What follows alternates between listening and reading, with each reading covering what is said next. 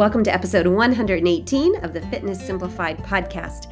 I'm your host, Kim Schlag. I got a hot one for you today. I speak with Dr. Shelby Harris, who is a psychologist in private practice in New York City. She specializes in behavioral sleep medicine, anxiety, and depression, and she's the clinical associate professor of neurology and psychiatry at the Albert Einstein College of Medicine and the author of the book, The Women's Guide to Overcoming Insomnia, Get a Good Night's Sleep Without Relying on Medication.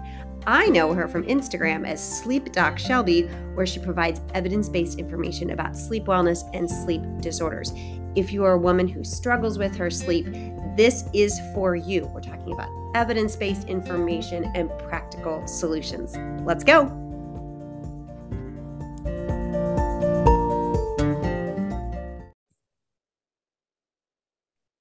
Welcome, Dr. Harris. I'm so glad you could join me here today. Thank you for having me. I'm really glad to be here. So give us 3 bullet points about you. Like if somebody wants to know something about you, tell us, who are you?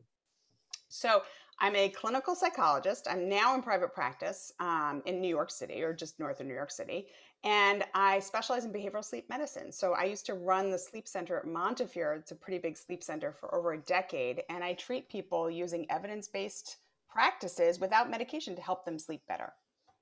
And outside of your career, tell us something about you. So 3 things about me. Let's see. I am a married mom of 2 kids. I have an almost 12-year-old and an almost a 5-year-old, a boy and a girl. I love to cook and bake, and I am an avid marathon runner. I'm currently training for the New York City Marathon and then another marathon a week later in my local town. So. Nice. Okay. What are you known for baking or cooking? Like, what is your dish? Like, people want you to make it. For baking, it's the Swedish upside down tort that I make. That's a family recipe. I don't know why they call it Swedish. It's like layers of meringue and cake and whipped cream and strawberries, and it is absolutely delicious. It's not that something sounds amazing. I don't make it routinely, but it is unbelievable. So I make it for special occasions. Yeah. Oh, fantastic! Delicious. So, as a perimenopausal woman who works with perimenopausal and menopausal women, sleep is a hot topic. So thank you for coming on to discuss it today. We're going to jump right in here. I actually learned something following you that I did not know, and that is that women are more likely than men to develop insomnia. In fact, twice as likely. Mm-hmm. What's up with that? So there's a few reasons. So one is there's just a biological predisposition. It's interesting. We see in boys and girls before they hit adolescence, sleep issues are actually equal, especially like insomnia issues in kids. Once they hit adolescence and hormones hit, that's when the actual differences start to happen. So for women, what we see a lot of is we see at different stages in life, I hate to say, it's throughout. So when you're menstruating, a lot of women say that 5 days before they actually get their period, they have sleep disruption. For some people, they get excessively sleepy. A lot of women, it's just insomnia, and their just mood might be off, but the insomnia can be really strong. Mm-hmm. So that can go on and on and on for months and years. Then pregnancy, right? When you're mm-hmm. pregnant, there's a lot of hormone issues that happen, discomfort. And then after, when the baby comes, we see a lot of problems then. And then perimenopause. So we see the hot flashes, the night sweats, the racing mind in the middle of the night. And then the other reason we see a lot of insomnia in women is that there's more roles that women tend to play a lot of times. So it's more of a social thing. So they're working, they have kids at home a lot of times, or they're taking care of elderly parents, mm-hmm. and then they have to do all the things at home. So there's multiple roles that make sleep much harder to get to. So it's hormonal. And also there's that added piece of like that emotional labor that we as women carry that maybe men just don't seem to have as much. So exactly. That makes perfect sense. I know your work focuses on overcoming insomnia and improving sleep without the use of medicine. Yeah. What are like top of the line gold standard non-medical treatments for insomnia? So the first thing, if you have chronic insomnia, meaning like months on end, multiple nights a week. What we always try to do first for most people is something called cognitive behavior therapy for insomnia. That is the gold standard treatment in sleep medicine, primary care, multiple societies. What that is just sleep hygiene, but sleep hygiene is not enough for chronic insomnia. So it's sleep hygiene plus changing your bedtimes, wake times, very individualized, changing your thoughts around sleep. learning behaviors to quiet your mind before bed and in the middle of the night. So it's a very short-term treatment for many people. I don't see people weekly. I see them usually every 2 weeks, and it can usually between 4 and 8, sometimes 12 sessions, is very effective, just as effective as sleeping pills. Wow. Okay. That is a really short period of time, especially for those of us who've gone months without sleeping. We think like the answer is going to be an incredibly long period of time. Okay. So it's partially sleep hygiene and partially changing your thoughts around sleep. Tell me about that piece of it. So the sleep hygiene stuff, I always think of as like brushing your teeth. So we just leave that there. You got to like follow proper sleep hygiene. When it comes to the cognitive components, some women especially, but I think people in general, they start to worry more about their sleep than they ever did before. So they're thinking more about it. They're trying to force it. If I don't sleep tonight, this is going to happen tomorrow. I won't be able to function. Function's a huge word that I hear all the time. So it's about learning to hear the thoughts that you're saying and then reasonably and rationally challenge them. Because a lot of times you think the worst case scenario is going to happen, and most of the times the worst case scenario doesn't happen. So if you learn to temper them a bit, it actually can help to quiet your brain so that you're not going to worst case scenario. It's not positive thinking, it's rational thinking. And then the other thing we tend to do is mindfulness a lot. So meditation, but people always use it at night to fall asleep to. We don't use it that way. I have people meditate during the day so they think about it from an exercise standpoint, right? You're getting a muscle that's stronger in your brain. You're getting better at being able to focus in the moment. So if you practice it during the day, guess what? At night, when your brain is really active, it gets easier because you've put in the work during the day to just let things go. So it's not pop, pop, pop, pop. That makes perfect sense. And so this idea, so like, let's say I'm a person, I have insomnia, I'm laying in bed and my thoughts are like, oh my gosh, like I need to fall asleep. Cause now, and I'll do this when I have insomnia. I'm like, okay, if I fall asleep right now, I'm getting 5 hours of sleep. Okay. Now I'm going to get 4.5 hours of sleep. I have to fall asleep right now. I'm not going to be able to function. I'm going to be a mess. And you're saying that those are the thoughts you then help people to rationally 100%. So I'm assuming there's some clock watching happening when you know how many hours. Oh, for sure. Right. And that's so common. So the first thing we always do is let go of the clock. That's a hard one, but it's that sense of trying to control the night. If I do it now, I'll get 4 hours. If I do it now, it's about letting go, because that's the whole idea of what sleep is. Sleep is not a conscious process. It just happens. So if you learn to not force it, it gets easier, and it's easier said than done. But usually the first step for someone like that, challenge it, right? What will you actually get through the day tomorrow? It might be hard, but I also have them get out of bed, because the more you lay in bed trying to force it, guess what? It gets worse. So if you get out of bed, just changes the environment for a little bit to help you just kind of calm, do some relaxation, read a book, whatever, and then go back to bed when your brain's a little bit quieter. And does that part, like what you're doing when you're up, how much does that matter? It matters a big amount, actually. Yeah. So we call that stimulus control. Stimulus is the bed. You're controlling the bed only for two things, sleep and sex. That's it.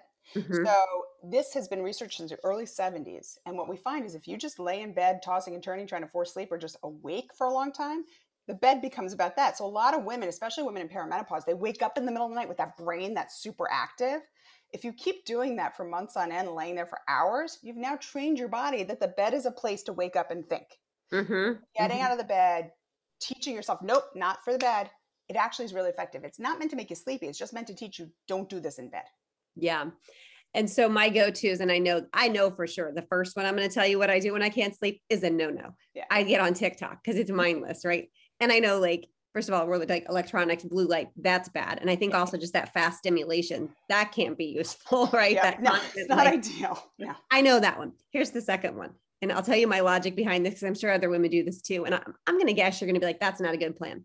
What I'll often do if I'm like wide awake and I just can't sleep, I'll be like, well, if I'm awake now, I should just do my work now, because I'm not going to be able to do it tomorrow. And so I'll just come down and, I'll just start doing, like, I'll like write notes for a podcast or do research or whatever it is I'm doing.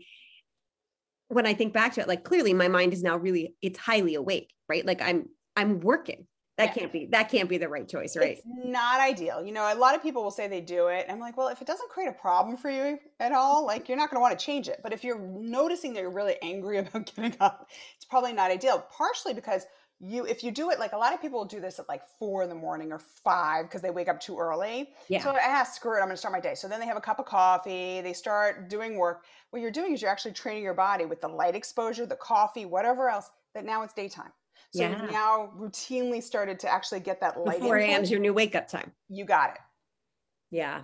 So what do you think are some good things? Somebody's waking up in the middle of the night. They're going to be like, okay, I'm not staying in this bed. I'm going to do what Dr. Harris says. I'm out of my bed. What are some good ways to fill that time until you're sleepy again?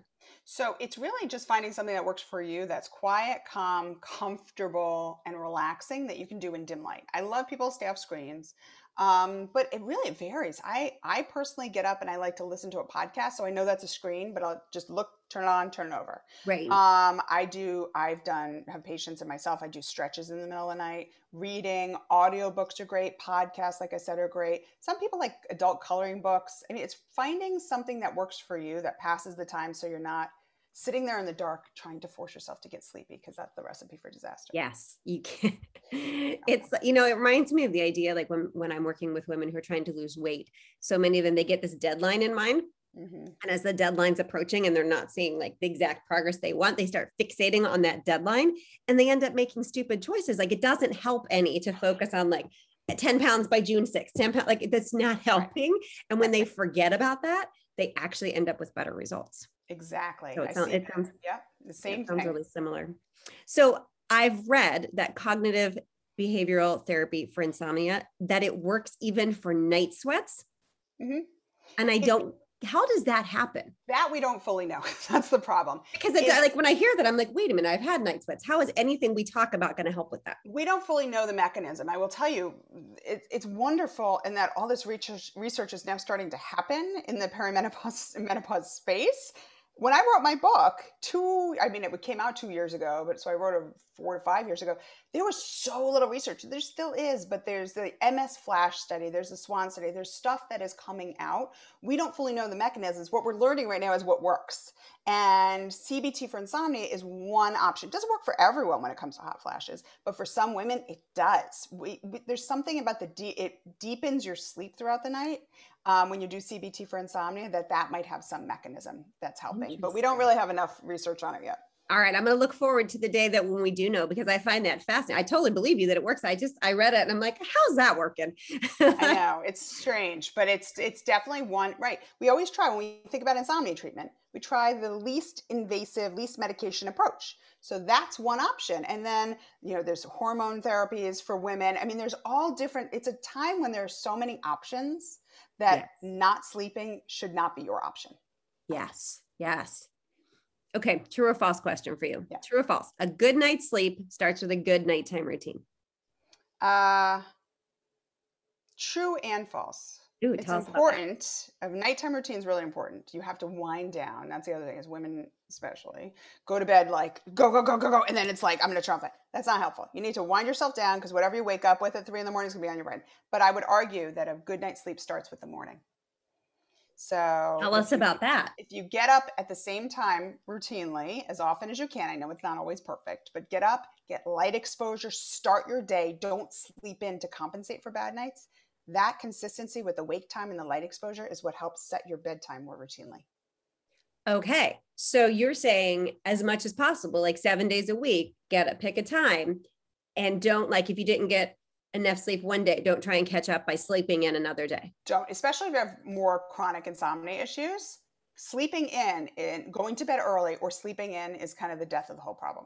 So if you don't have chronic insomnia, sleeping in once in a while, not a big deal. Having an issue. If you notice it doesn't happen the next night, that you have trouble falling asleep, or the night after, but really starting at the same time every morning, getting up around the same time, it builds up this hunger and appetite for sleep, so that when bedtime comes, you're hungry enough for a good night's sleep.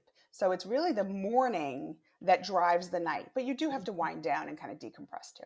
So morning routine, you're saying pick a wake time. Yep. Get some light. It doesn't have to be anything crazy, right? Just go, like I go in my bathroom. I work out usually in the morning. Okay. So I'll go in the bathroom, open the shades, stare at light if I can. If there's no light out at that point, I have an alarm clock that has a nice like dawn simulator. Oh, okay. And I do a 2-minute meditation in front of the window. That's it. Interesting. So you're not even saying you have to get outside. No. I mean, it's ideal to get a little bit of light, for if you are someone who likes to exercise, to get some light, get outside if you can.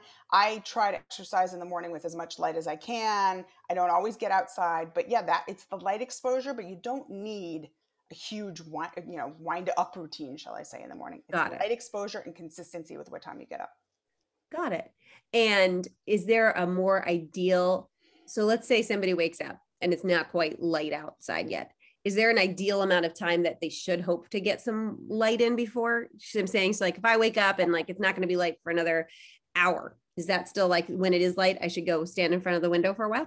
If you can. I mean, light during the day is great. And it's there's some research that actually says if you're someone like that has that mid-afternoon slump when you want to take a nap, which is normal, and you want that cup of coffee, bright light for 20 minutes, sitting and having your lunch outside in the light is just as alerting as a cup of coffee. So most in the afternoon, so if you start feeling that I'm sleepy, getting some light. Some light. Most people are just sitting at their desk in front of the screen and not doing anything. I've never heard that before. Take a break, 20 minutes, go sit outside if it's nice enough out or sit in front of a window, get some light exposure. So morning, if you get up and it's still dark out, it's fine. It's not the end of the world. But if you're so like now with the winter, it's going to be sluggish in the morning. If you're sluggish because it's dark, that's where those dawn simulators or smart bulbs, you can get things that you can program on an app that will go off on their own. Okay. You just turn the light on. There's enough tech out there to help make the light happen. Awesome. I love hearing about that. So what do you think is the most impactful thing women can do to improve their sleep? I think it's making time for it. So if you don't have insomnia, I mean, even people with insomnia sometimes do make time for it, but it's making time for it. Making sure that you can decompress a half hour to an hour before bed, I think is key. So you can't, like I said earlier, if whatever you go to bed with on your brain is going to be there when you wake up at three in the morning. So really make time for yourself to unwind and ease into sleep is the first thing. And then make time for sleep. So a lot of women that might not have insomnia, they just burn the candle at both ends and they don't make time for sleep. Yeah. So consistency, ease into it, and don't lay in bed tossing and turning. That's the other big one. Yeah. Yeah. So this like kind of unwinding routine, I'm assuming that means like we've put our screens away. I bought an old fashioned clock radio right before the pandemic. I decided I was going to try to sleep without my phone near me. I had bought several. I bought this one and like, it didn't show the time until you touched it. And I'm like, when I wake up in the middle of the night, I want to be able to see the time. So anyway, I went through several clocks and finally got one. And it didn't last long for me because at the time I had a teenage son who was always out late. And it made me nervous that I didn't have my phone near me. Because I'm like, what if he needs to call me? Like, I get it. It just made me nervous. So now that he's out at school and my daughter, she's too young to be out and about late. So I think I'm going to give it another go because I have the clock. Do you think that that's small potatoes or do you think that that's a good goal to not have your phone next to your bed?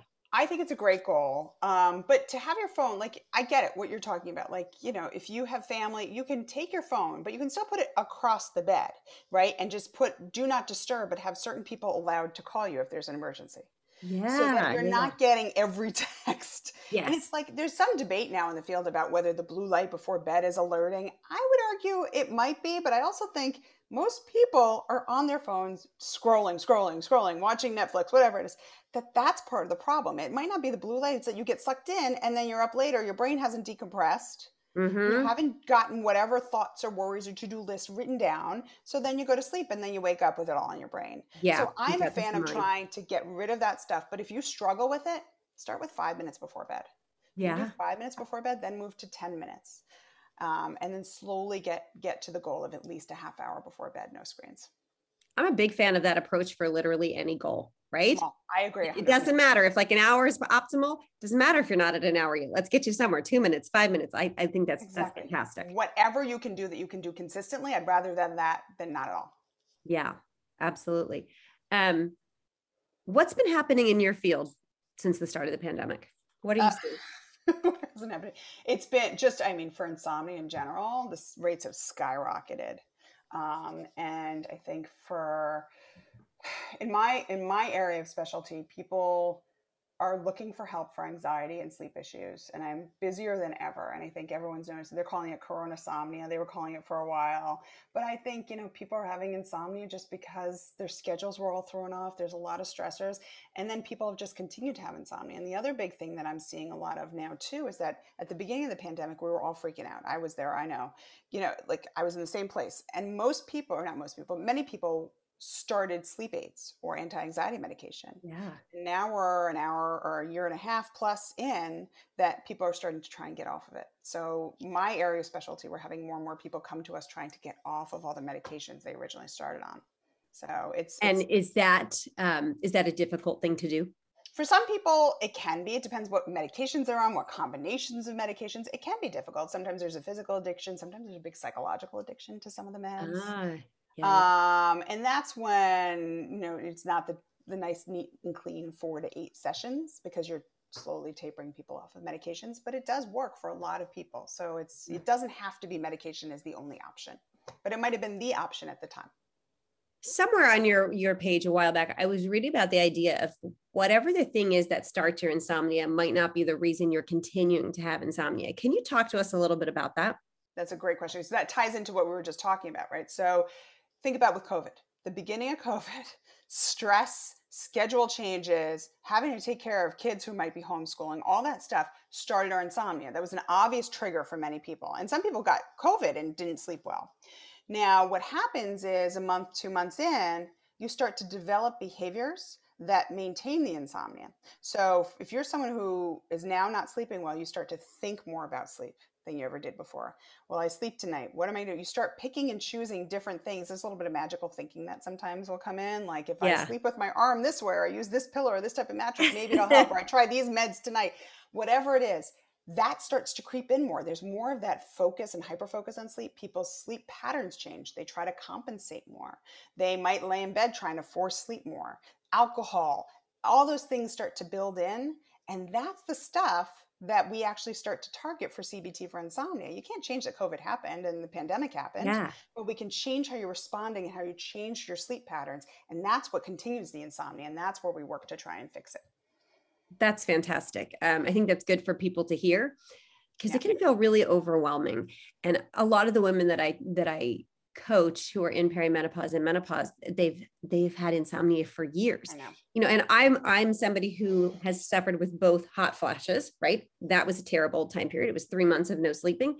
For me, hormone replacement therapy was the answer for that, solved it.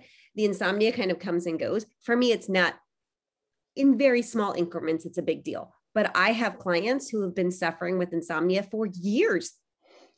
Years.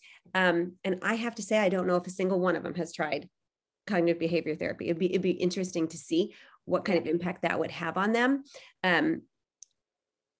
It can be really draining when you just feel like I'm not a person who gets to sleep.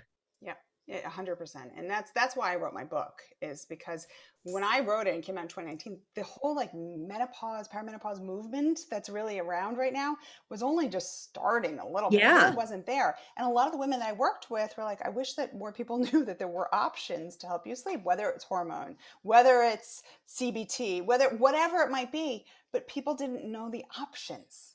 And I want people to not suffer and to talk about it. And I'm glad people are talking about it more, because they didn't for a long time. Yeah. I think it's that period of time we're talking about, just these last couple of years, this conversation. Interestingly, I will say it's something that I noticed in my own personal circles. Women are still not talking about perimenopause and menopause. That's not something that I'm out like to dinner and people, well, now they'll talk to me because I don't shut up about it, but it's not something that typically like you just hear women talking about. But where we do hear it is on social media and on the news and in books.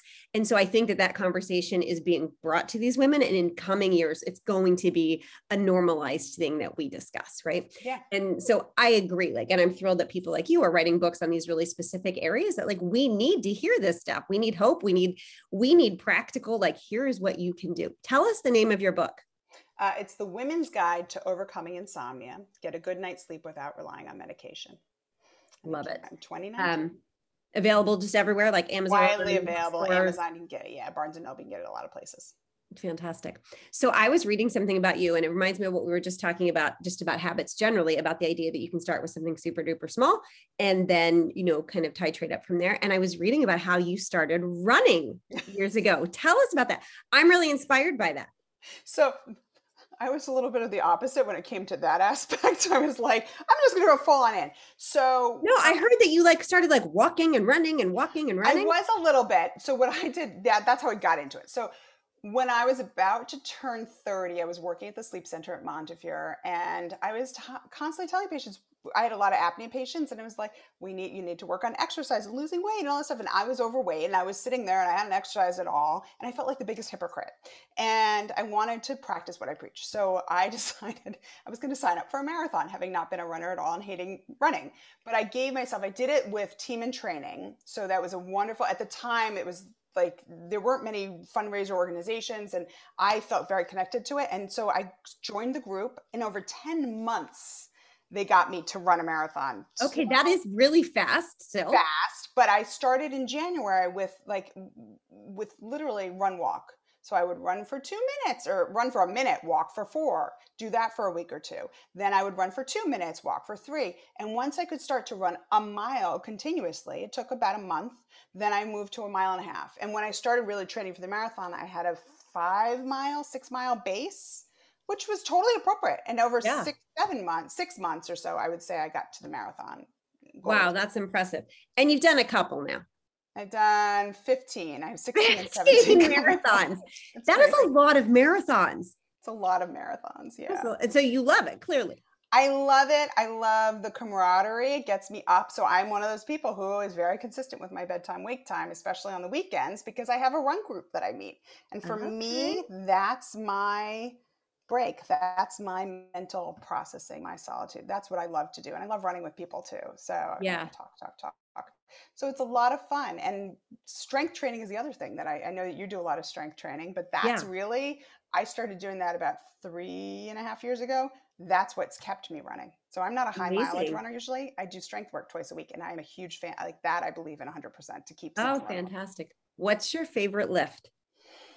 I love the shoulder press. Yeah? Yeah. That's a good one. I have abnormally strong shoulders. So I love it. Yeah. Good for you. It is true that we tend to like the things we're good at. So if you're like, I have strong shoulders, it doesn't shock me that you like the shoulder press, right? Don't ask me about like back squats and stuff, because those I struggle with, but yeah, I love it. Interesting. So I'm going to ask you a question. I'm sure this question for you is going to be like, when people ask me like, what do I eat in a day? And I'm like, I will tell you to give you some ideas, but really what I eat in a day says nothing about you. What is your bedtime and your wake time? So my bedtime is usually, it's interesting, and it changed a bit with the pandemic too.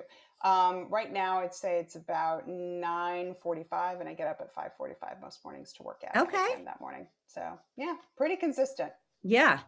Nice. That's very similar to my husband's. So tell us, what do you have coming up on the horizon? What exciting projects do you have coming up? So I do a lot of stuff on Instagram, and I've been doing this sleep challenge this month with some people. So I hope people are tuning in. Oh, what kind of sleep challenge? Tell us about that. It's the Shelby sleep challenge. I'm on week 2 now, and we're talking about decompressing before bed, setting a wind down time, turning off electronics. It's just getting people to start thinking about their sleep a little bit more over the next month, and to see if people can make some appreciable small changes. Right. And then to also make people think about, do I need to go see a sleep doctor to get assessed for more chronic issues, right? If a challenge isn't enough, then maybe you should be seeing a doctor. And can people still get in on this challenge? If somebody's anybody can join anytime. And I'm doing like an Instagram live. I'm doing a bunch of those over the next month. And then I think I'm working with a few companies. So I'm working with like Bed Bath & Beyond. I'm doing a lot of stuff to just get the word out there, to get people thinking more about their sleep. Mm-hmm. And I'm just busy, busy, busy in private practice. That's like my biggest thing is like, just trying to get as many people help that need help in the area, and getting people to other areas. Because I'm only licensed in New York. So people who aren't in the state to get help where they can. Got it. And so if people are interested in contacting you, what's the best way? What's the best way for people to find you? You can go either on Instagram, it's @sleepdocshelby, or you can go to my website, drshelbyharris.com. Those are usually the 2 best ways to reach me. Fantastic. Well, it has been a pleasure talking to you. I know I've learned new things, and I am positive other people have as well. Would love to have you back on again, because I feel like there's like still like a lot of questions I could ask you. I sleep all day long, so I'm happy. I bet. Thank you. I bet. Thanks so much, Shelby. Anytime. Take care.